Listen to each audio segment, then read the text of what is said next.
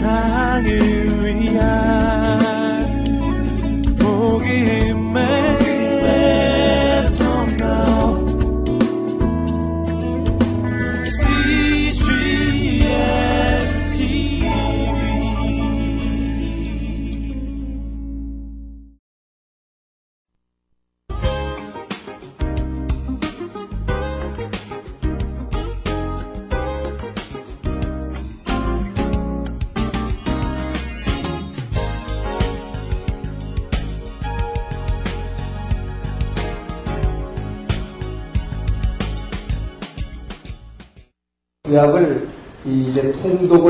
통독을 해나가는 데서 그냥 어 그냥 막 주마간산식으로 이렇게 일독하는 것이 아니라 아, 말하는 일종의 정독을 하는 것입니다. 정독을 하는 것입니다. 그래서 지난번 말씀드린 대로 구약을 어, 통독을 해나가되 이제 창세기부터 그 뼈대를 어, 뼈대 11권 역사서의 뼈대 11권을 중심으로 몇 번씩 반복해서 읽었어요. 계속 반복해서 읽으시어요.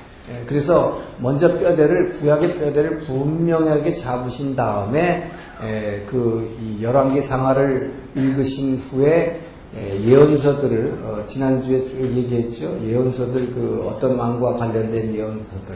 쭉 유다에 보낸 일곱 개 이사야 예레미야 에가 그다음에 뭐죠? 어, 요엘 미가 하박국 스바냐 같은 사람 이게 분열왕국 시대 때 보내신 그 유다에 보내신 선지자 그리고 북이스라엘에 보내신 아모스와 호세요. 아, 요, 요 예언서들을 어, 쭉 같이 읽으시게 되면 어, 역사서의 틀이 아주 분명하게 잡혀요 이제. 예.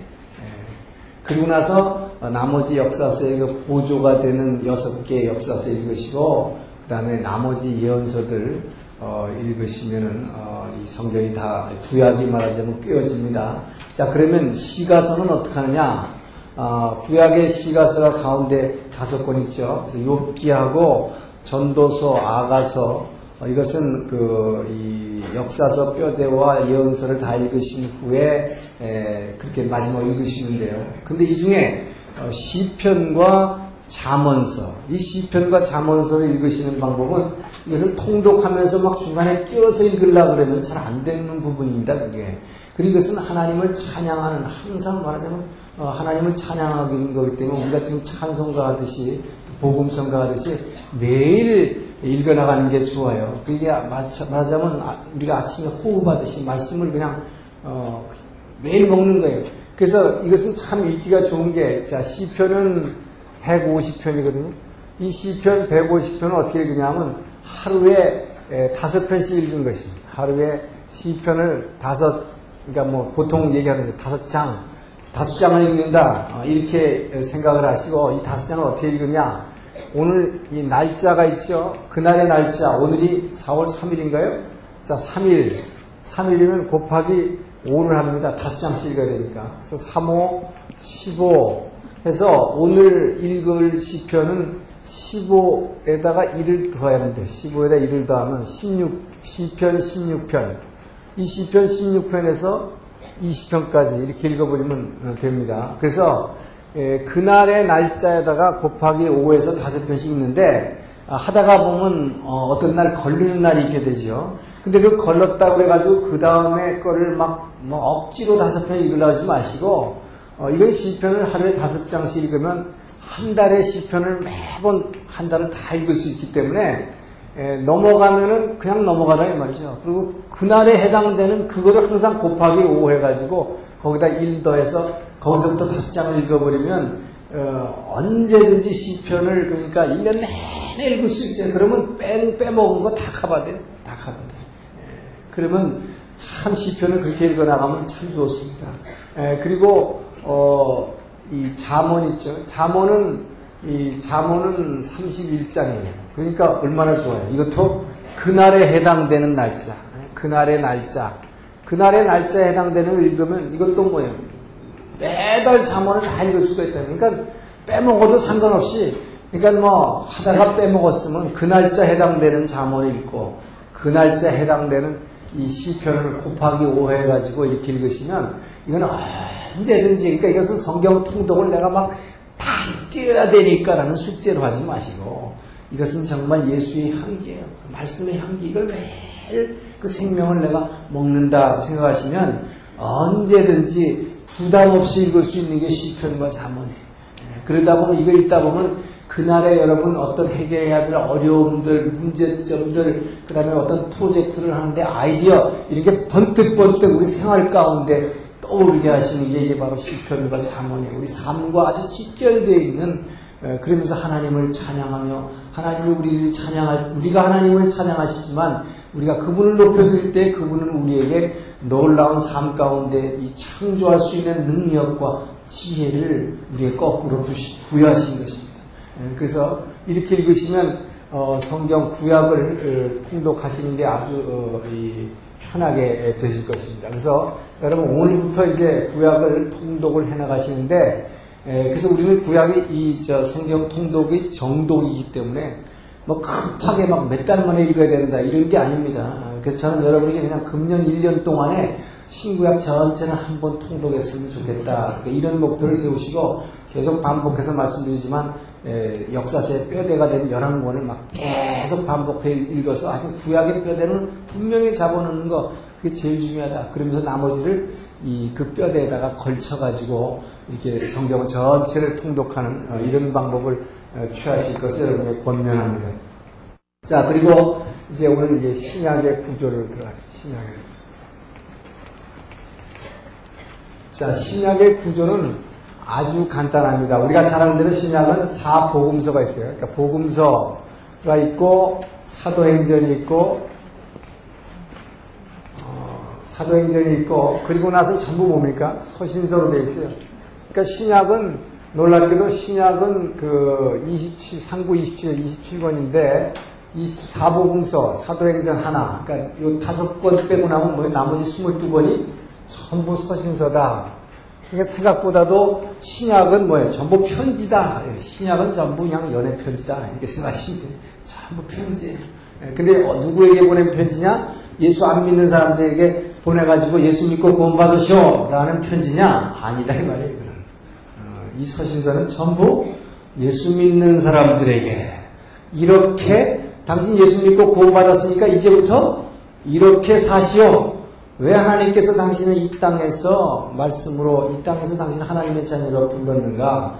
어, 이렇게 살다 이 말이에요. 그래서 서신서 있는데 자 어, 우선 사복음서 우리가 잘 아는 마태, 마가, 누가, 자 요한, 자이 사복음서가 먼저 나옵니다. 그리고 나서 어, 사도행전, 사도행전은 어, 이 뭐예요?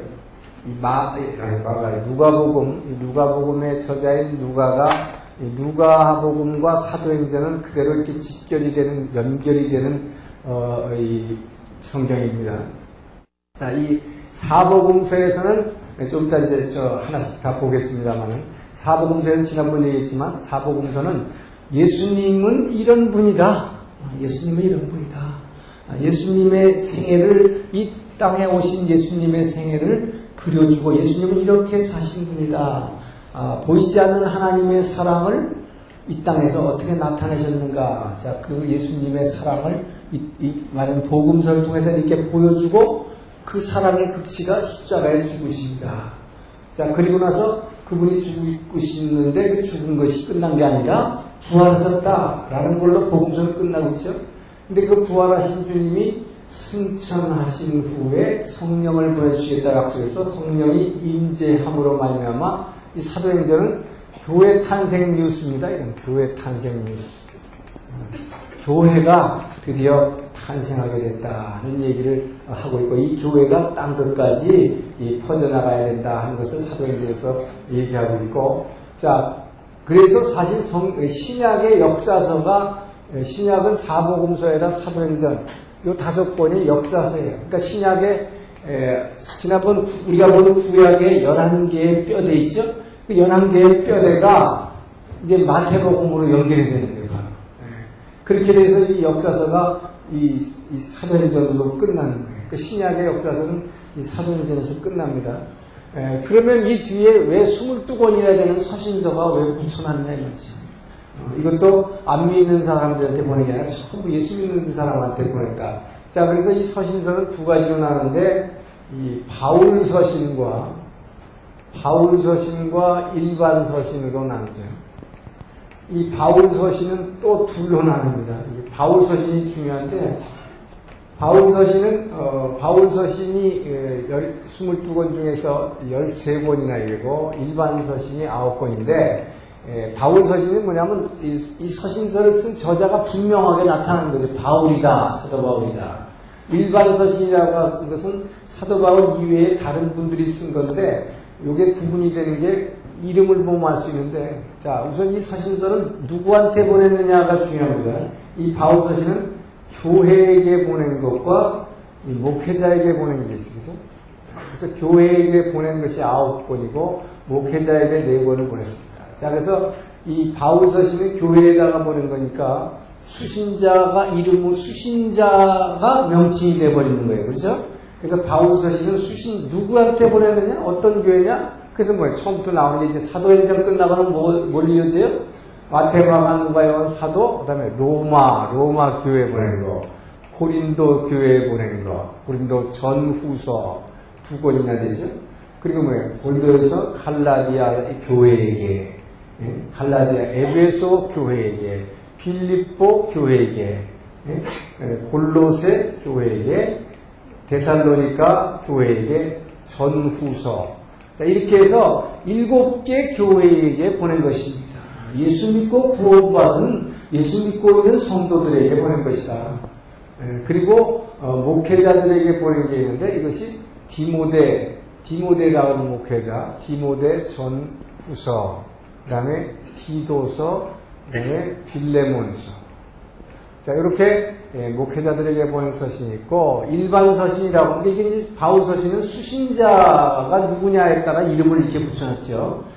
그리고 일반 서신이라고 하는 것은 발신자를 어, 명칭으로 따고 있다. 이 뜻이죠.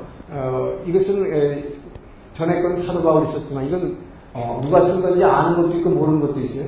제일 먼저 일반 서신 나오는 게 뭡니까? 히브리. 자, 히브리서는 히브리서는 저자가 미상입니다. 누군지 몰라요. 그래서 히브리서, 어, 히브리 사람들에게 보낸 거. 아니, 근데 아니, 히브리 사람들을 위한 거. 근데 이, 이 저기 뭐예요? 누가 썼는지 분명치 않다. 자, 그리고 야고보서, 야고보는 그 예수님의 동생 야고보입니다. 에, 야고보. 그 다음에 히브리 야고보 뭐예요? 베드로 전후서. 자, 예수님의 제자 베드로. 그 다음에 베드로전서 그다음에 뭡니까? 요한 사도 요한 1, 2, 3서 요한 1, 2, 3서 있어요. 요한이 쓰는. 예, 그러니까 이게 보니까 뭡니까? 어, 놀랍게도 서신서들은 저 사도 바울이 거의 다 썼고 이 중에 예수님의 제자들의 이름이 잠깐 잠깐 나와요. 그죠? 예, 베드로, 요한, 예, 그 다음에 뭡니까? 유다. 이 유다는 가론 유다가 아니겠죠? 예수님의 형제가 둘 있어요. 야고보와 또 유다. 예수님의 형제라고 기록을 하고 있습니다. 그래서 야고보와 유다다. 놀라운 거죠. 예수님의 동생 둘이 어렸을 때부터 뭐, 저, 먹을 것 같고 밥그릇 갖고 싸움도 했고 했을 텐데, 그래서 예수님 찾았을 때는 주님이라는 거 전혀 못 믿었다가 부활하시고 승천하신 그 주님을 보고 나서 이 형제들이 이 특히 이 두 사람의 그 서신, 이 서신서를 보게 되면 그때는 예수님의 삶을 강조하고 있어요. 그래서 이분의 삶을 이렇게 닮아라. 예수 믿는 너희 성도들은 이렇게 살아야 된다. 그래서 특별히 삶에 아주 강조를 하고 있는 걸 보게 됩니다. 그래서 야고보는 이 행동, 행위가 굉장히 중요하다고 강조하고 있죠. 그 다음에 요한, 사도 요한이 쓴 요한 계시록. 자, 이렇게 에, 신약의 체계라는 건 아주 비교적 간, 아주 간단해요. 어, 서신서, 아니, 저, 역사서 다섯 권에다가 어, 서신서로 되어 있다. 에, 그런데, 에, 저 옛날에 저도 모를 때 무식할 때 그러는데, 여러분 이제 이걸 보니까 아시지만, 야고보가 구약에 있다고 자꾸 되는데, 막막 우기는 사람은, 어, 참 재밌는 사람이죠. 어, 왜냐하면 야곱, 야곱이라는 걸 자꾸 생각해야지. 구약에 나오는, 어, 신약의 서신서다. 예수님의 동생이다. 자, 이렇게 에, 신약의 구조는 이제 에, 간단합니다. 그러면 이 신약은 지금 뭘 얘기하려고 있는가? 아, 제가 한번 잠깐 어, 개관을 한번 살펴보고자 합니다. 자, 신약에서 먼저 이 사복음서에 대해서, 복음서.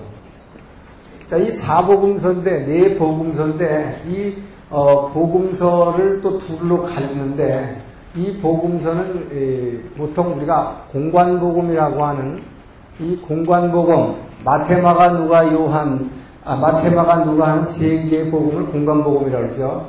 그래서, 어, 저는 어릴 때, 아이고, 왜 이제 신약 성경에는 이렇게 대사관 복음이 많은가 그래서 공관 복음 그래서 예, 그, 그 공관이 아니죠. 이것은 예, 같은 같은 이 관점을 가진 복음이다. 공관 복음이다. 그래서 이것을 시납틱 가스퍼이라고 그러죠. 시납틱 가스퍼. 예, 같은 어, 견해를 가진 어, 이 복음서다. 같은 견해를 가졌다는 얘기는 뭐냐면 이 땅에 오신 아, 이 땅에 오신 하나님의 아들 예수 그 그리스도의 생애 예, 그거를 어, 가급적 역사적인 관점에서 그리려고 하고 있다. 그래서 어, 중요한 것은 공간복음은 이것은 이 땅에 오신 예수에 관심이 있어요. 이 땅에 오신 예수의 생애. 자, 그래서 어, 지난번 말씀드린 대로 예수님은 이렇게 살았다. 하나님의 사랑이시라는 건 사랑이신 보이지 않는 하나님, 사랑이신 하나님, 하나님은 사랑이시라고 하는데 그 사랑이라는 건 바로 이런 거다. 이분의 삶 같은 것이다. 너희들은 이것을 닮아라. 라고 어, 이제 얘기하기 위해서 이 공간복음은 이 땅에 오신 예수님의 생애를 가급적 연대기적으로 그러니까 이 크로놀로지칼리 쓰려고 애썼다. 아, 그분의 탄생부터 죽음과 부활에 이르기까지를 쭉 그 시대적 역사적으로 순서를 따라서 쓰려고 애쓴 것이 이 공간복음이다. 예, 그리고 어, 그래서 이것이 이 마테마가 누가 아, 이세 복음이죠. 그리고 또 하나는 요한복음은 완전히 좀 다릅니다. 요한복음은. 자, 요한복음은 시각은 다른데, 자, 먼저 그럼 여기서 이 공간복음을 보게 되면, 이, 아, 우선 이거부터 얘기할까요? 공간복음과 요한복음은 어떻게 다르냐? 요한복음은 좀, 어, 좀 튀는 거예요. 튄다고 얘기할 수 있는. 튄다는 게 무슨 얘기냐? 어, 마테마가 누가에 비해서 요한복음은 세자 열두 사도들 중에서 가장 늦게까지 예, 오래 살았던 사람이죠. 약 100세가 넘도록 사는 걸로 추정이 되는데, 그래서 마지막 밤모섬에 유배 갔을 때, 예, 요한 계시록을 남기게 됩니다만, 예, 요한이 이 복음을 쓸, 복음서를 쓸 때는 뭐약 AD 100년경 정도로 추정을 하고 있어요. 그러니까 굉장히 늙어서, 근데 AD 100년경이라고 하는 것은 이미 뭐냐면 예루살렘이 예루살렘은 AD 70년경에 로마의 반역을 일으켜가지고 아주 황폐하게 다 보랍니다. 성전도 다, 다 무너졌고, 완전 쓰레기 더미를 보냈고, 예루살렘 성도 다 무너졌고, 완전히 유다 백성들을 전 세계로 그냥 다 흩어버린 로마에 의해서 황폐화된 후에 에, 있었기 때문에 이 사도 요한의 관심은 뭐냐? 이 사도 요한의 관심은 예수님은 이 땅에 오신 예수님에게만 눈을 맞추지 말라 이 말이에요. 그 예수님은 이 땅에 오시기 전부터 훨씬 전부터 저 하늘나라에 계셨던 분이다. 그래서 이, 이 공간복음을 지상에, 지상에 오신 예수라면 요한복음은 천상의 예수를 그리고 있습니다. 그러니까, 그러니까, 그러나, 그러나 그것만 강조하는 게 아닙니다. 그러니까 이 요한복음의 특징은 지상에 오신 예수를 넘어서, 넘어서, 이게 중요한 거예요. 예수를 넘어서 원래 뭐예요? 태초부터, 태초부터 아버지 하나님과 함께 계신 주님. 여기에 초점을 맞추고 있다. 그렇기 때문에, 오늘날 근데 교회 다니는 많은 크리스천들이 말이죠.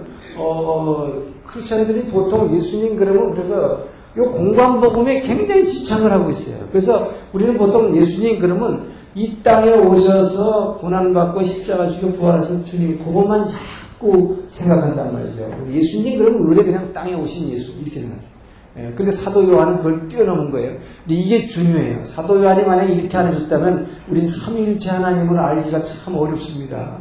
아, 사도 요한이 바로 이 지상에 오신 예수님을 뛰어넘어서 저 태초부터 아버지 하나님과 함께 사랑을 나누셨던 그 영원한 사랑의 회로를 이루고 계신 그 예수님, 하나님의 아들, 그분을 그리고 거기에 성, 성부와 성자와 성령 하나님의 관계가 이 요한복음을 통해서 확연하게 드러나요.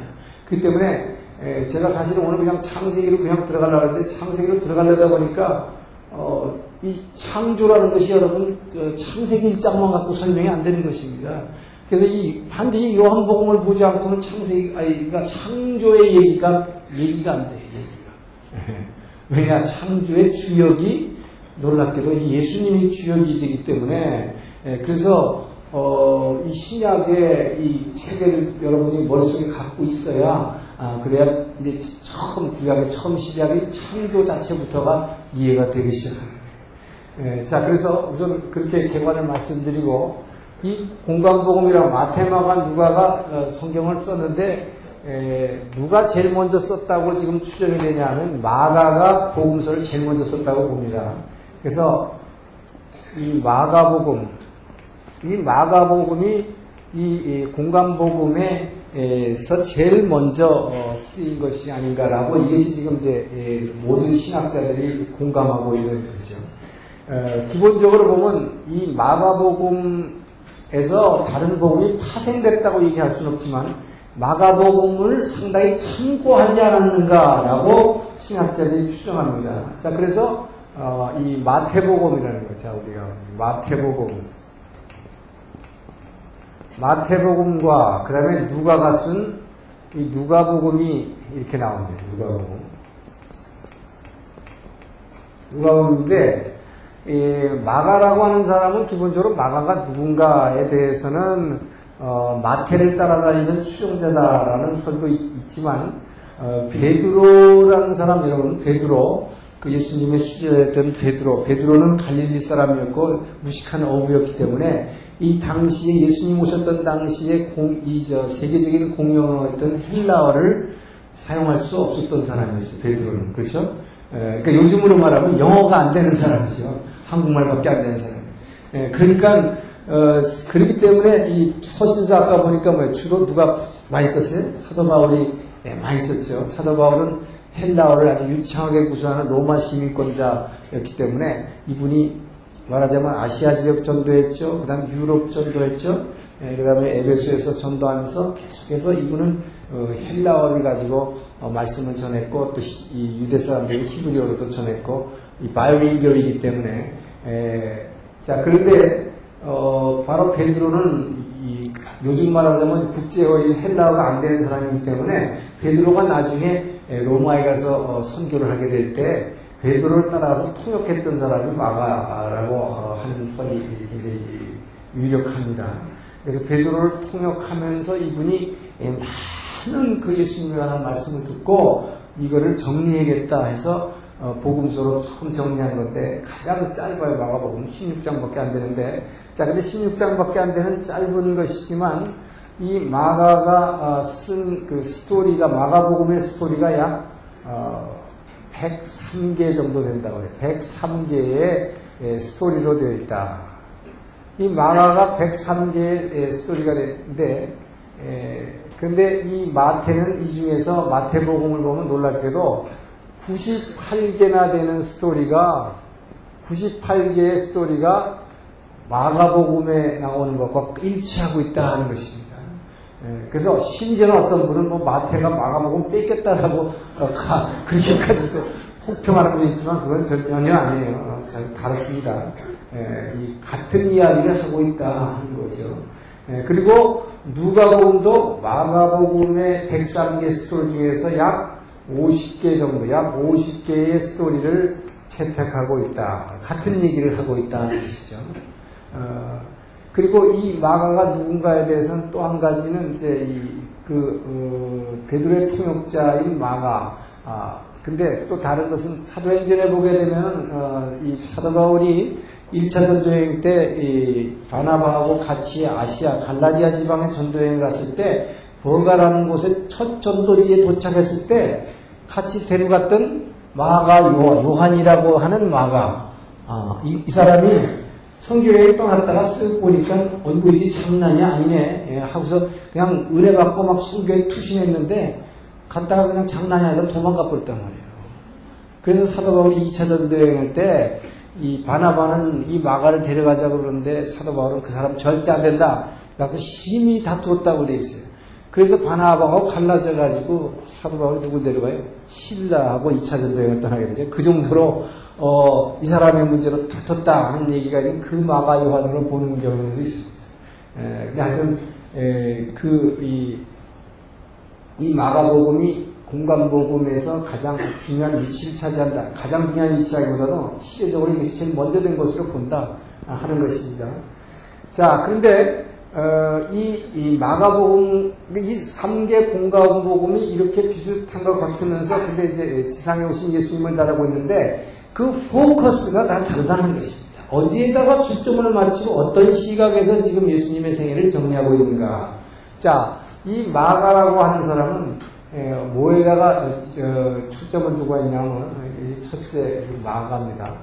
자, 이 마가복음은 마가복음은 기본적으로 Son of Man이라고 하는 Son of Man 이게 뭡니까? 인자다. 우리가 성경에서 인자는 예수님이 자꾸 인자라 인자라 인자라는 게 마가가 강조한 게 인자예요. 자, 왜 이, 그래서 이 마가복음은 인자에 초점을 두고 있다는 것입니다. 자, 인자라는 게 뭐냐? 이 당시에 예, 여러분 이제 이, 이 사복음서를 읽다 보면 우리가 신약을 보게 되면 항상 느끼는 것이지만은 이 제자들이 그렇게 따라다니면서 마지막 최후의 만찬까지도 예수님을 어떤 분으로 생각했냐 하면 이 메시아, 자, 메시아.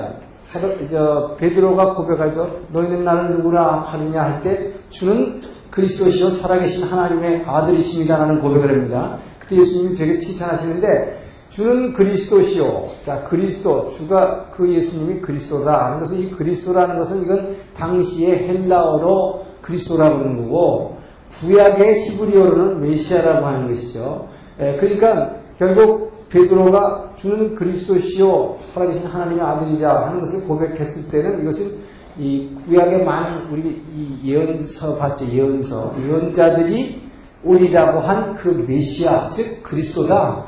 이 메시아 그리스도라라고 이 사람들이 이 유대인들이 이 메시아 또는 그리스도라고 말할 때에 이 사람들이 머릿속에 상정하는 개념이 컨셉이 있어요. 그 어떤 게 컨셉이냐? 이것은 다윗 왕의 후손으로 오실 즉 이사야 11장 4절에서 나오는 이사 11장 1절 이하에 나오는 뭐 이새의 뿌리에서 한 줄기가 나와 이새의 줄기에서 한 싹이 나와 결실할 것이라고 하는 영원히 이스라엘을 공의로 다스릴 그 왕, 어, 그 다윗 왕의 후손으로 와서 다스릴. 그러니까 말하자면 이것은 이 메시아나 그리스도라는 의미는 이것은 정치적인 정치적인 왕, 정치적인 왕의 음, 의미가 가다하는 것입니다.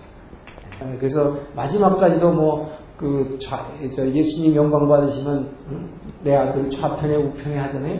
에, 그러니까 이런 식으로 어, 이들이 가졌던 제자들의 개념이 끝까지도 어, 이 메시아 그리스도 이 개념을 어, 정치적인 왕 이스라엘의 행복이라고 하는 그러니까 예수님이 부활하신 주님이 성천하시면서 마지막으로 남기신 게 뭐예요? 너희 예루살렘은 떠나지 말고 내가 아버지께서 내 이름으로 보내시리라고 약속한 보혜사 성령을 기다리라. 그랬을 때 그, 이제 막 예수님 빠이빠이 하고 승천하신 이 순간까지 뭐라 했어요? 이 제자들이 뭐예요? 그러면 그때가 뭐라 했어요? 그 성령님 보내주실 때가 이 이스라엘을 회복할 때입니까? 이게 이 사람들의 그리스도관이에요. 메시아관이에요. 예. 그러니까 이 사람들은 끊임없이 이스라엘의 회복이에요. 예. 그래서 예수님은 이 마가는 뭐냐? 마가는 어디에 착각하는 거냐? 어, 그거 아니다. 예. 물론 마가가 개인이 착각하는 게 성령께서 마가에게 그런 마음을 감동을 주신 거죠. 그러니까 마가가 쓸 때는 뭐냐? 나는 뭐예요? 그런 물론 메시아지만 어, 메시아지만 이 땅에서는 철저하게 of man이다. 사람의 아들이다. 인자다. 자, 그래서 여기서 말하는 인자라는 것은 어디서 어, 나온 말인가? 이것이 예, 구약의 다니엘 7장에 나오는. 구약의 다니엘 7장 11절을 보면은 인자에 대한 얘기가 납니다. 그래서 어, 하얀 흰 옷을 입은 인자가 어, 영광 가운데 오실 것을 어, 다니엘의 환상 가운데에서 포로 생활 가운데서 보면서 어, 언급을 하죠. 그 Son of Man, 그 다니엘이 얘기한 Son of Man은 그러나 이 다니엘 7장 뒷부분을 쭉 읽어보면 엄청난 고난을 겪어야 할 그런 인자다. 이 고난 가운데에서 오신 분이다. 이 고난을 받되 그러나 고난을 엄청난 고난을 받으실 분이다. 엄청난 고난을 받게 되는 분인데 그러나 중요한 것은 결론이 중요합니다. 엄청난 고난을 받되 이 인자는 7장 10절에 있는 인자는 뭐냐? 영광 가운데 오실 분이라면 그러나 영광 가운데 자 고난 후에 영광으로 오실 분이다 라고 하는 것으로 어, 이, 이 마가복음은 여기에 초점을 맞추고 있어요. 자 그래서 어, 이 마가는 이 마가는 기본적으로 어, 이 주님이 이 땅에 와서 고난 받는 종 그래서 이 마가복음을 어, 이 종의 개념으로도 보죠. 종의 개념 그죠? 종으로 오신 주님이다.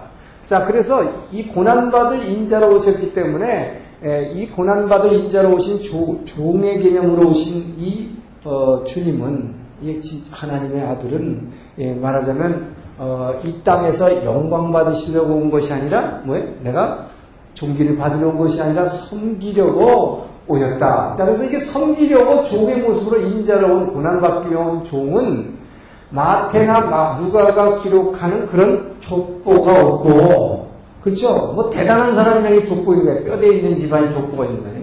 종이 무슨 노예가 족보가 있어요. 그런 거 필요 없다. 그래서 마가는 무엇부터도 생각, 생략을 했느냐? 예수님의 탄생에 대해서 아예 언급도 안 하는 거예요. 종이 뭐 어떤 핏줄로 뭐가 왔는지 이런 거 관심이 없어요. 예. 그래서 결국 예수님의 탄생은 전부 뭐예요? 누가 기록하고 있어요? 마태와 누가가 기록하고 있어요. 그러면서 이 두 사람은 예수님 족보를 아주 자세히 기록하고 있습니다. 근데 마가는 아예 처음부터 그냥 인자다, 썸맨이다. 예. 너희들이 생각하는 그런 엄청난 게 아니라 처음부터 끝까지 고난받는 종이다. 그래서 마가복음은 1장부터 16장까지 계속 읽어가는 동안에 그 예수님의 정체에 대해서 영광받을 만한 하나의 언급도 없다 이 말이에요. 끝까지 감춰져 있어요. 예수님의 정체는. 예. 그래서 마지막 결론에서 예수님 십자가에 딱 붙여 요즘 Passion of Christ라는 영화에 보면 뭐 백부장이 그러나 저는 진짜 하나님의 아들이었더라 라는 고백을 하고 있는 걸 봅니다. 예. 그 고백이 마가복음이라고 마태복음에도 물론 나오지만 예, 자 근데 기본적으로 이제 예, 이, 이, 지금 여기서 마가복음을 먼저 설명한 것은 어, 이 공간복음 중에서 마가복음이 제일 먼저 쓰여졌다라는 의미에서 지금 마가를 먼저 어, 얘기했습니다만은 어, 우리가 근데 이 신약성에 제일 앞에 나오는 건 뭐예요? 마태복음이죠. 자, 마태복음이 제일 먼저 나온다. 자, 그것은 뭐냐면 기본적으로 어, 이 신약이라고 하는 것은 신약이라고 하는 것은 구약을 대체하는 것, 리플레이스하는 것이 아니고 또 구약을 폐지하려는 것이 아니고 뭡니까? 예수님은 이 땅에서 율법을 완성하러 왔다 그랬어요. 그래서 기본적으로 이 신약이라고 하는 것은 신약은 이 구약을 완성하기 위한 것이다. 완성하기 위한 것이다. 절대로 신약이 주어졌다고 해서 구약이 폐지되는 것이 아니다. 그랬어요. 그죠? 네, 그래서 지난주에도 얘기했지만 예레미야 31장 31절에서 얘기하는 새 언약이라는 내가 새 언약을 너희 마음에 주겠다는 것도 뭐 어떤 새로운 말씀을 따로 주겠다는 게 아니라 이미 주었던 구약의 말씀을 어, 뭐 지킬 수 있도록 그 지킬 수 있는 동기와 능력을 부여하겠다라는 약속이었다. 아, 그렇게 설명을 했습니다. 자, 그래서 신약은 구약을 완성하기 위한 거기 때문에 자, 그래서 신약의 처음 시작의 스타트가 참 멋있어요. 마태복음의 시작을 해서 뭘로 시작하느냐. 그래서 이, 이 마태복음, 자, 마태복음 시작이 뭡니까? 아브라함과, 자, 아브라함과 다윗의 자손, 아브라함과 다윗의 자손, 예수 그리스도의 세계라. 아주 멋있게 선포하고 납니다. 자, 이 얘기는 뭡니까? 이 아브라함, 이 신약의 스타트를 이것으로 놓은 이유가 바로 이 신약이라고 하는 것은 이 구약에서 약속한 아브라함에게 뭐 약속한 게 뭡니까? 하나님 나라. 끊임없이 구약은 하나님 나라, 하나 아브라함 이래는 뭐야? 하나님 나라를 세우겠다. 아브라함의 언약이 하나님 나라죠. 땅과 민족을 주시고 하나님의 주권자로 통치하시는 영원한 하나님 나라. 이 땅에 세우실 그 하나님 나라. 그 하나님 나라를 약속하신 그 하나님 나라. 아브라함에게 약속하신 하나님 나라. 그리고 뭐예요? 이 다윗을 통해서 다윗 언약을 통해서 뭘 약속했어요? 다윗의 위를 영원히 다윗의 집안을 영원히 해주겠다는 이 약속. 이 하나님께서 구약에서 약속하신 그 하나님 나라, 그 하나님 나라를 다윗의 후손이 의로 영원히 통치할 것이라는 이 약속이 이제 이루어졌다라고 하는 선포를 함으로써 신약이 시작되는 것입니다. 예, 자, 그래서 이 마태복음은 어, 뭐냐? 그래서 신약은 구약을 완성하기 위한 것이다. 자, 그래서 마태복음은 무슨 얘기를 하려고 그러냐면 어, 여기에서 첫째로는 이 마태복음은 이런 의미에서 뭐냐면 언약의 성취다. 언약의 성취다. 이 구약에서 약속한 모든 하나님의 약속을 약속이 이제 그 하나님 나라가 그 구약 시대에는 이루어지지 않아서 망했지만 비록 망해서 포로로 끌려갔다가 돌아오고 별 볼일 없었지만 이제 이 언약이 이루어지게 됐다라고 하는 것을 이 마태가 선포하고 있는 것입니다. 그래서 이것은 이 마태복음은 구약과 신약의 연결고리여서 굉장히 중요한 것이에요. 네, 그래서 구약과 신약은 뚝 끊어지는 게 아니라 그대로 이어지게 되는 것입니다. 자, 그리고 두 번째로 이 마태는 바로 이 하나님 나라에 대해서 아주 굉장히 강조를 하고 있어요. 그래서 이 마태는, 어, 뭐냐, 마태는 끊임없이 자, 이 하나님 나라, 하나님 나라의 의미가 도대체 뭐냐? 자, 그래서 계속해서 사도 바울은, 아니, 사도 바울이 마태는, 마태복음에서 보면 끊임없이 뭐라고 그래요? 천국은 이와 같으니, 천국은 이와 같으니, 계속해서 구약에서 아브라함을 통해서, 그 다음에 다윗을 통해서 이루시려고 했던 그 하나님 나라. 자, 이 하나님 나라라는 게 뭔가? 라고 하는 것을 천국은 이와 같으니, 천국은 이와 같으니, 마태복음 막 끊임없이 그 얘기를 하고 있어요. 그래서 마태는 누구, 이 마가복의 특징 중에 하나가요. 마태는 이 종으로운 예수님의 모습, 인자로우신 고난받는 예수님의 모습을 그리기려니까 종이 뭐 뭐라고 막 말합니까? 종이 가르칩니까? 그래서 마가복음에는 예수님의 말씀에 대해서 별로 언급이 없는 거예요. 예, 그래서 마가복음은 뭐에 집중하고 있냐면 예수님의 이 예수님의 이 뭡니까? 그냥 예수님의 행동, 그 삶, 이 자체에 관심을 갖고 있어요. 마가복음. 그러니까 예수님의 말씀이 마가복음 별로 없습니다. 그런데 마태는 이 마가복음에 나오는 거의 모든 스토리를 다 커버하고 있지만 중요한 것은 뭐냐? 주님이 말씀하신다는 것입니다. 왜요? 왕으로 오신 주님이기 때문에. 왕으로 오신 주님. 그래서 이 어, 하나님 나라의 이 왕으로 오신 주님. 그래서 마태복음은 이, 이 왕으로 오신 주님을 얘기하고 있어요. 그래서 이스라엘의 왕으로 오신. 그래서 내가 이스라엘의 유다의 왕이냐? 어, 이렇게 빌라도가 물어보다. 아, 이제 왜 사내리 드린 공에서도 마찬가지고. 자, 그래서 이 하나님 나라의 의미를 얘기하고 있는데 많은 비유가 마태복음에 나옵니다만은 이 하나님 나라는 뭐 씨 뿌리는 비유를 통해서 얘기하고 있어요. 씨 뿌리는 비유. 자, 씨 뿌리는 비유. 그 다음에 이 뭐예요, 이 밀가루 밀가루 속에 있는 밀가루 천국은 이와 같으니 마치 밀가루 세, 뭐 밀가루 서말 속에 이 서말 속에 이걸 모두 부풀게 하기 위해서 집어넣은 작은 누룩과 같으니 이렇게 얘기해요. 예, 그래서 어, 이런 그 밀가루 속의 누룩 이런 걸 통해서 천국을 뭐라고 얘기하고 있냐? 이것은 조그만 씨를 갖다 집어넣은 거지만 이것이 열매 맺어야 되는 것이다. 이 누룩이 조그만 게 들어갔지만 밀가루 서말이나 확 부풀리게 해가지고 있게 만드는 것. 이와 같이 천국은 뭐예요? 열매 맺어 가는 것이다. 열매 맺어 가는 것이다. 그래서 이 하나님 나라는 뭐예요? 금방 이루어지는 것이 아니다. 그래서 구원은 뭐다? 과정이다. 프로세스다. 하는 것을 어, 마태는 이 하나님 나라 구약에서 그렇게 이루려고 했던 하나님 나라가 왜 안 이루어졌는가 하는 것을 분명하게 얘기하는 거예요. 이것을 그냥 가나안 땅으로 그냥 들어갔다고 저절로 그 땅이 천국이 되는 게 아니다. 그 안에서 이 씨가 열매 맺어야 되고 이 누룩이 뭐예요? 부풀어 가지고 이 조그만 누룩 전 밀가루를 갖다가 완전히 이 반죽을 부풀게 하는 이 과정이 필요하다 하는 것으로 어, 하나님 나라를 어, 설명하고 있는 것입니다.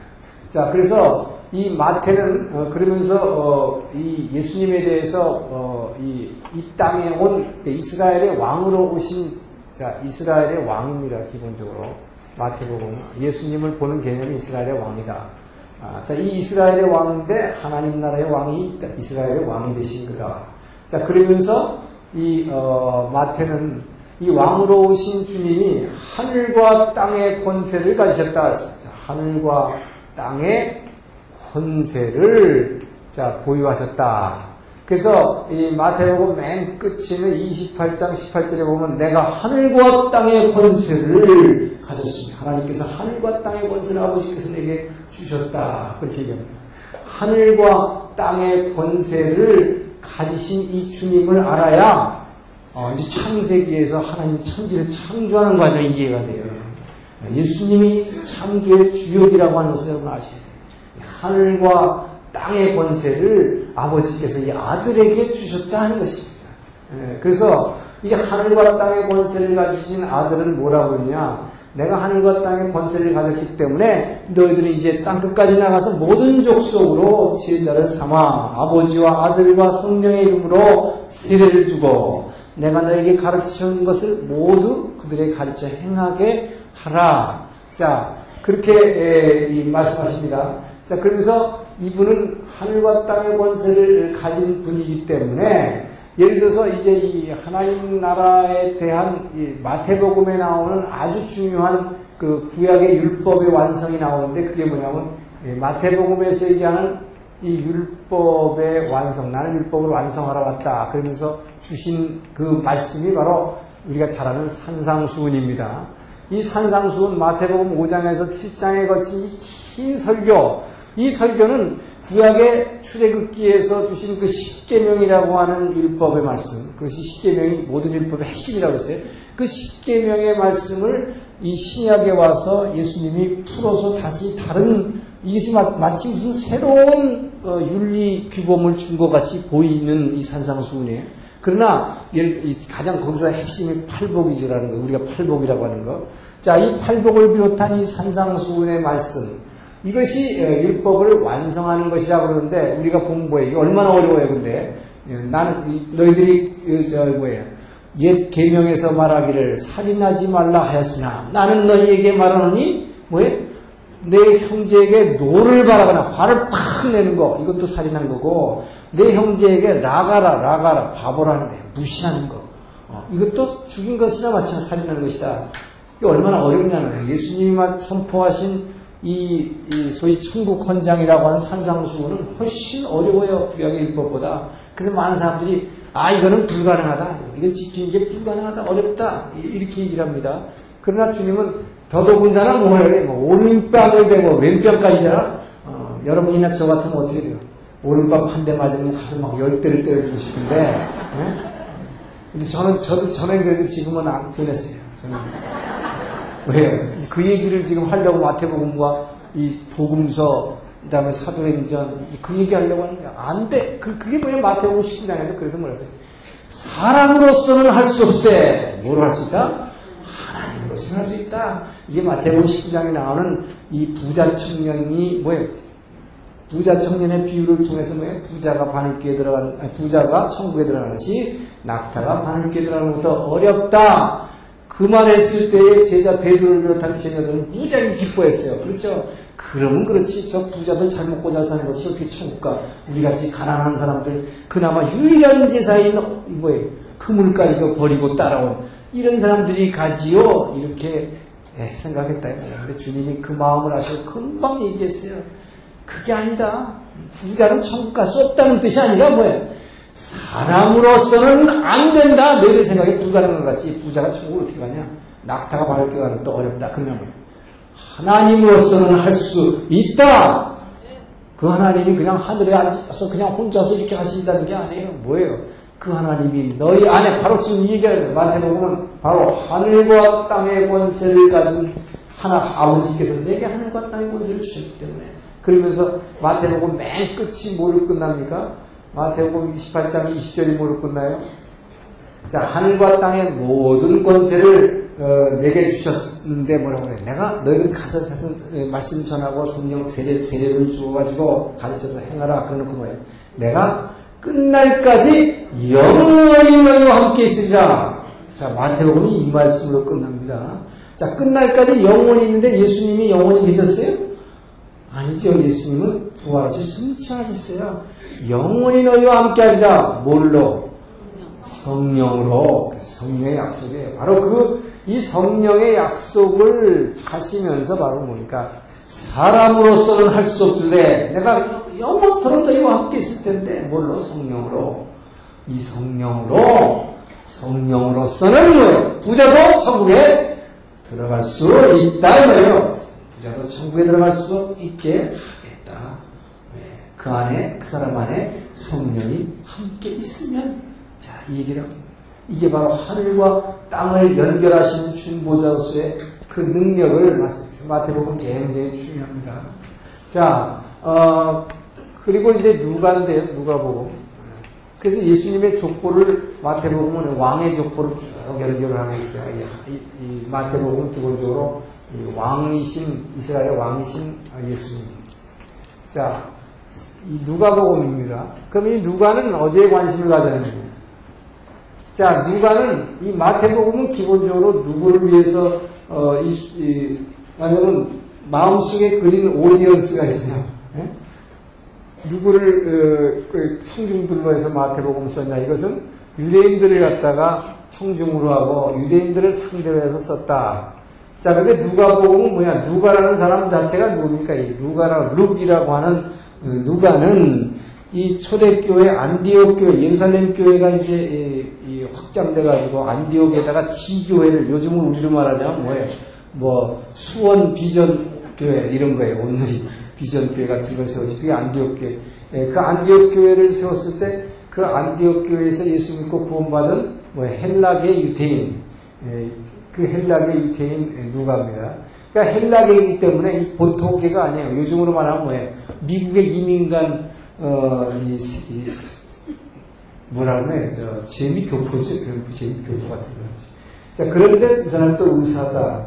에, 그이 사람은 이, 기본적으로 이방인들에 대한 관심이 있는 거죠. 그죠? 이방인들의 관심.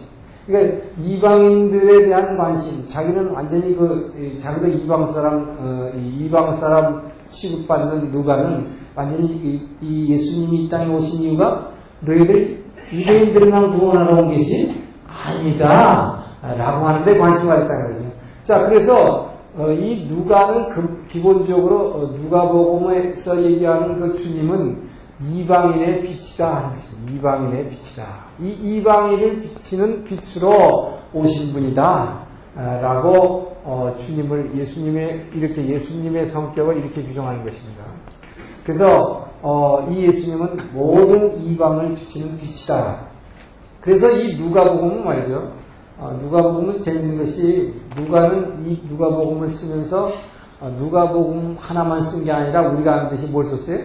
사도행전을 썼다. 여기 이렇게 사도행전이 붙어 있습니다, 사실. 사도행전에 붙어 있어요. 그래서 이 누가는 어디에 관점이냐? 누가복음이 첫 시작은 어디서 시작해요? 예루살렘 성전에서 시작해요. 예루살렘 성전. 예루살렘 성전에서 시작하는 누가복음은 어디서 끝났냐? 예루살렘 성전에 누가복음 첫 시작하면 가브리엘 천사를 하나님이 어디로 보내느냐? 예루살렘 성전에서 지금 막 제사 드리고 있는 사가랴 제사장, 사가랴 제사장이 누구예요? 세례 요한의 아버지가 되는 사람이죠. 그래서 사가랴에게 너 아들 늙었, 너 늙었는데 너 아, 들 기다리고 있지? 내가 아들 줄 거다.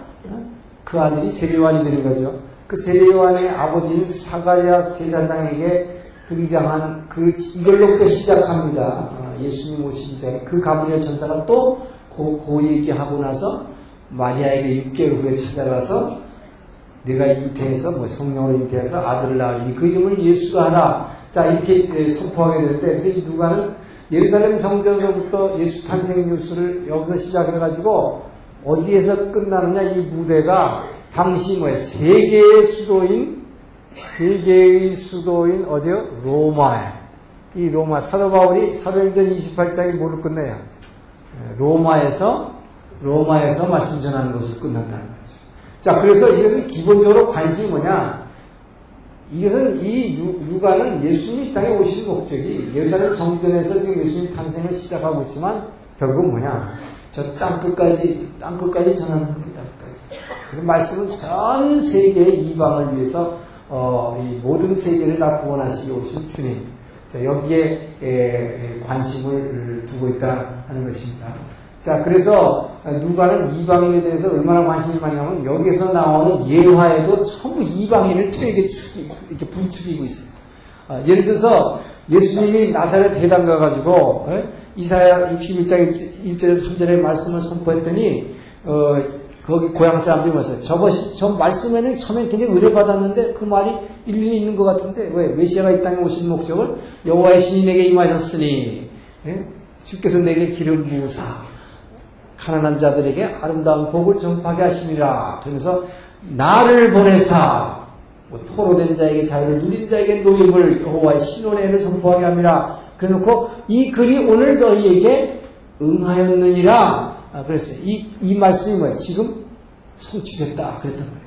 그랬더니 가만히 생각해보니까 은혜를 받았어요. 사람들이 막 회당에서 은혜를 받았는데 가만히 생각해보니까 어? 저, 저 사람이 지금 하는 얘기가 뭐예요? 지가 바로 여호와께서 뭐예요? 여호와께서 내게 기름 부으 여호와의 신이 내게 임하시고 내게 기름 부으시고 나를 보내사 포로된 자에게 그러니까 이 말이 은혜다 그러니까 뭐예요? 자기가 그러라 하는 얘기 아니에요. 예, 그러니까 저자가 지 아버지 요셉을 도와서 맨날 목수질 대패질하고 있던 우리 의자나 짜주고 뭐, 어? 예, 뭐예요? 테이블이나 만들어주고 하여튼 그자 아니냐 저기 예, 그렇게 얘기하잖아요. 그러면서 죽이려고 뭐예요? 언덕으로 끌고 들어가는 이 예수님 공생의 시작 초기에 이런 일이 있었죠. 자, 그때에 예수님이 그들을 향해서 뭐라고 그러느냐? 이방인들, 너희 유대인들 믿음 하나도 없는 사람들이다. 그러면서 뭐라 그랬어요? 그, 이 엘리야가 저 시돈 지방의 사렙다 과부에게 예, 갔어, 갔을 때에 그 당시에 과부가 이 땅에 한 사람이었더냐? 얼마나 많은 유대인의 과부도 있었을 때고 북이스라엘도 과부가 많았을 텐데 그 엘리야가 그, 그 하나님이 그 엘리야를 뭐 시돈 땅 이방에 사렙다 과부에게 보냈을 때 그 믿음을 그만한 믿음을 가진 자가 보겠느냐 어, 그렇게 있어요. 그럼 또 하나 다른 믿음 있는 자를 소개하면서 뭐예요? 아람 시리아 아람 수리아의 군대 장관 문둥병자였던 나만 문둥병자 그 당시에 문둥병자가 얼마나 유대에도 많았어 이스라엘도 많았을 텐데 예? 왜 이방에 있던 그 사람만이 믿음을 가져서 문둥병을 고쳤겠느냐 이런 식으로 이방인을 어, 끊임없이 이방인에 대한 예화를 예, 많이 드는 것을 보게 됩니다. 아주 누가복음을 보게 되면 가지고 이방인에 대한 굉장히 많아요. 예, 그러니까 뭐예요? 관심이 그래서 이제 누가는 이 족보를 쓰는데 이 족보를 뭐라고 쓰냐? 마태복음 뭐라고 썼어요? 바로 구약을 성취한다는 의미에서 아브라함과 아브라함에게 약속하신 하나님 나라와 다윗에게 약속하신 다윗 언약을 성취하기 위해서 오셨다. 아브라함과 다윗에 대해서는 예수 그리스도의 세계라. 마태복음은 그렇게 시작을 했지만 누가복음의 족보는 처음 시작에 족보부터 나오지 않고 중간에 나오는데 중간에 족보부터 뭐라고 그러냐? 우리는 아브라함의 자손이 아니다. 누구의 자손이야? 아담의 자손이야, 아담. 네. 하나님이 처음 지으신 아담부터 출발하는 이게 확 달라요. 그래서 아담의 자손이다. 그래서 아담부터 어, 시작해가지고 아담부터 시작해가지고 쭉 흘러내려가는 그 자손으로 얘기를 하고 있다. 아, 그러면서 그것도 뭐예요? 이스라엘의 왕이 아니다 이 말이에요. 이스라엘만을 구원하기 위해서 회복하기 위해서 이스라엘의 메시아 아니다. 이스라엘의 정치적으로 회복하는 그런 분 아니다. 아, 뭐예요? 온 인류를 구원하기 위해서 온 분이다. 그래서 온 인류를 구원하기 위해서 온 분인데 온 인류를 위해서 대속하신 분. 그래서 온 인류, 자, 온 인류의 대속을 위해서. 그러다 보니까 무슨 어, 이 제사장, 이 제사장의 계보를 드는 거예요. 그래서 어, 누가복음의 족보는 이 제사장의 계보로 나오는 것이죠. 어, 그러니까 족보가 두 개가 이 복음서에 등장하는데 예? 아버지 요셉까지는 맞는데 할아버지부터 그냥 전부 달라. 할아버지, 할아버지, 고이 할아버지, 증자아버지 이름이 완전히 달라. 세상에 이런 족보가 어딨어요. 사람은 한 분인데. 예? 그게 바로 이런, 이런 차이 때문에 그렇게 하는 거예요. 마태는 왕, 왕가의 족보로 다윗왕, 솔로몬왕, 예? 뭐 르호보암 이렇게 쭉 왕의 족보를 따라 내려갈 때, 이 누가는 이 제사장들의 족보를 따라서 이 쭉 나오게 된다. 자, 그렇게 에, 이 차이가 어, 있다는 것입니다. 자, 그래서 어, 이, 어, 이 삼, 어, 이 공관복음이라고 하는 것은 그러면서도 어떻게, 하- 어쨌든 간에 자, 이 재밌는 건요. 마가복음과 마태복음 두 개의 스토리가 같이 쭉 나가요. 보면은 같은 스토리가 쭉 진행됩니다. 근데 어느 부분에 가서는 딱 끊겨.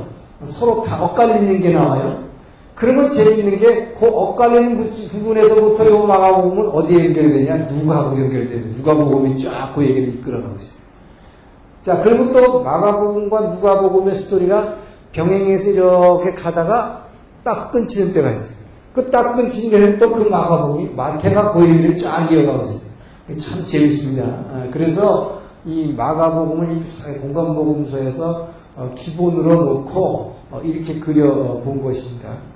자, 그래서 어쨌든 이이세 세 분들은 예수님을 갖다가 그리면서 어쨌든 뭐예요? 이 땅에 오신 예수예요. 이 땅에 고난 받으러 오셨던 왕으로 오신 주님이든 이방을 구원하기 위해서 오셨던 분들은 어쨌든 간에 뭐예요? 이 땅에 오셔서 결국 십자가 지신 뭐 모든 사람이 다 공통되게 다른 건 다 빼먹어도 뭘 기록하세요? 전부 예수님은 이 땅에 십자가 지시러 오십니다. 그건 분명히 기록하고 있기 때문에 십자가 지시고 고난을 받으셨지만 그 고난이 뒤에는 영광의 주로 오신 분이다. 자, 라고 하는 얘기를 어, 지금 이 공간보험서들이 하고 있는 것입니다. 그래서 이것을 에, 같은 어, 견해를 가진 복음이다. 공간복음인데 자, 그러면 요, 사도 요한은 왜 이걸 튀는 복음이라고 그러냐. 사도 요한은 아주 확 다른 견지를 갖고 있다. 요한복음. 자, 아까도 말씀드렸지만 이 사도 요한은 기본적으로 이 땅에 오신 이 지상에 오신 지상에 오신 이 예수님을 넘어서 천상에 계신 하늘나라에 태초부터 계시던 천상에 계신 그 어, 하나님의 아들. 자, 그래서 이 요한복음의 개념은 근본적으로 하나님의 예수님은 하나님의 아들이다.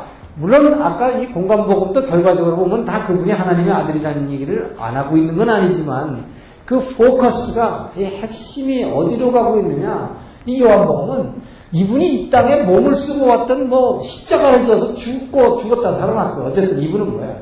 이야 완 전부터 저 태초부터 저 하늘나라에서 아버지 하나님과 사랑을 함께 나누던 그 하나님의 아들이시다. 네, 거기에 주점 때문에. 그러니까 이 시각이 엄청나게 이 공간복음보다 확 뛰어넘는. 그러니까 이게 뭐입니까? 이것은 무엇이냐면은 이것이 바로 뭐예요? 이 사도 요한의 관점 뭐냐면 시간의 개념을 뛰쳐넘은 것입니다. 시간, 자, 시간과 뭘, 이 시간이라는 뭐예요? 너희들이 말하는 예수님은 이 땅에 예루살렘에 오신, 이스라엘에 오신 이, 이 예수. 이렇게만 생각하지만 뭐예요? 그게 아니라 영원 전부터 그래서 요한복음 1장 1절이 뭘로 시작해요? 태초에 시작해요. 태초에 말씀이 계시니라. 이 말씀이 뭐 예수님이라 그래요. 이 말씀이 하나님과 함께 계셨으니 그가 곧 하나님이라. 근데 만물이 그로 말미암아 지음 받으세요. 창조를 얘기하고 있대요. 그래서 만물이 예수로 말미암아 지음 받았다고 요한복음 가서 완전히 지금 이, 이, 이 땅에 오신 그 공간복음의 저자들과는 완전히 다른 시각을 가지고 지금 이게 시간을 확 뛰어넘은 거죠. 아주 먼 옛날, 그야말로 아주 먼 옛날에. 그래서 요한복음에 보면 뭐라고 나옵니까? 요한복음에 보면은 바리새인들하고 막 이렇게 변론하고 있는데 예, 예수님이 그러세요.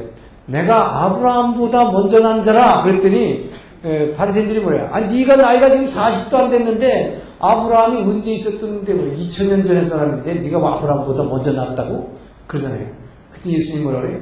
아브라함은 나의 때 볼 것을 기뻐하면서 기다렸는데 그는 보았느니라.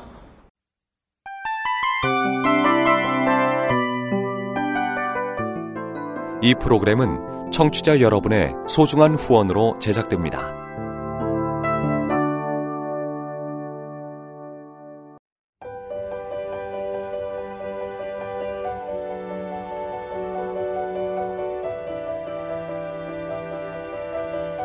세상에는 수많은 교회들이 있지만 더 깊이 있는 말씀 강해를 찾기 위해 크기로만 교회를 선정하지 않습니다. 보다 좋은 영적 콘텐츠를 더 많이 나누기 위해 방송비를 받지 않습니다. 1년 365일 복음만 전하고 싶어서 우리는 광고를 하지 않습니다. 온누리의 복음을 땅끝까지 CGN TV와 함께 땅끝 선교사가 되주세요.